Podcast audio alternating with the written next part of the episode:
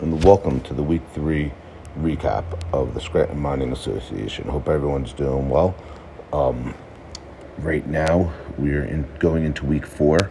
We have Chuck Norris and All Gas No Gaze sitting at the top two spots. Chuck Norris with the most points, uh, followed by Val Venis, Super Dad's Giant Hangover, Men at Twerk, Butler's Bulging Biceps, Walk of Shame, and then River Bottom Nightmare and Trash Pandas holding at the bottom at 0 and 3. So, uh, interesting, interesting first few weeks of the season and uh, some big matchups heading into week four over here.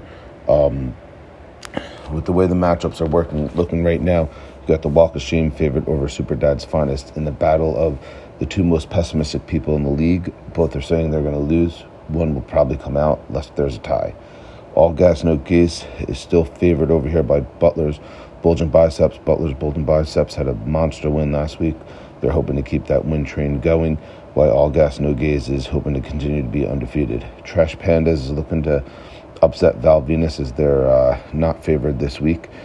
And we'll see what happens. River Bottom Nightmare 0 3. Trash Pandas, River Bottom Nightmare are looking for their first wins. River Bottom Nightmare is actually favored in this one by two points over Giant Hangover. And then Men at Torque versus Chuck Norris. Um, see how that goes if Chuck Norris can continue their 3 0 run so far. Um, in the transactions this week, some interesting ones have gone on as we go through. So let's take a quick look and see what has happened over here.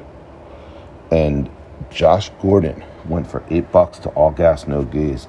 He's hoping that the, the connection to to Patrick Mahomes in the next few weeks, he could bring back some uh, old history. Chuba Hubbard went for six to uh, Walk of Shame.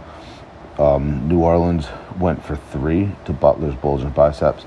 And then, interestingly, Emmanuel Sanders, who many thought was a big waiver wire pickup, was uh, just a street free agent this week. Cincinnati uh, was picked up as well. Dalton Schultz, a street pickup. Sam Darnold coming out of nowhere, the big jet coming there. Hunter Renfrow was a nice pickup, as well as Dawson Knox. So uh, those are the transactions for the week and everything like that. So hope everyone's doing well. Um, and enjoying this little recap each week and uh, look forward to next week and maybe later we get Mr. Pessimism himself, Mark Sixamundo, on, on here to talk about it. And maybe we get some Al, Al on here to talk some uh, trash talk. All right, see you all. Talk to you later. Bye.